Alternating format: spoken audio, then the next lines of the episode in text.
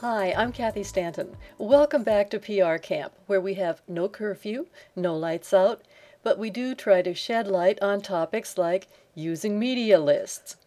Having a huge media list for a project may sound impressive, but it's rather like having a thousand friends on MySpace. How many of them are going to show up when it's time to help you move? Likewise, how many names on that media list will actually be interested in the news release you're sending out? The rationalization for sending to a big list indiscriminately is always, well, it can't hurt. Well, it can hurt because you can develop a reputation with media for being clueless. Ask reporters, editors, producers about their gripes about P R people, and what you'll hear over and over is that they get way too many story pitches, request to book interviews, and news releases that are just way off target. So with that in mind, here are some quick tips. Be strategic with media targeting. Whether you've bought a media list or created one from scratch, take the time to know each media outlet on that list. Visit their websites to learn the editorial focus and tone.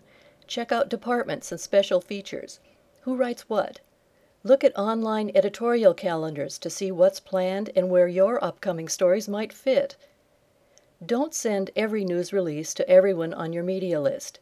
Be able to justify why each outlet, each individual, is targeted for that particular release.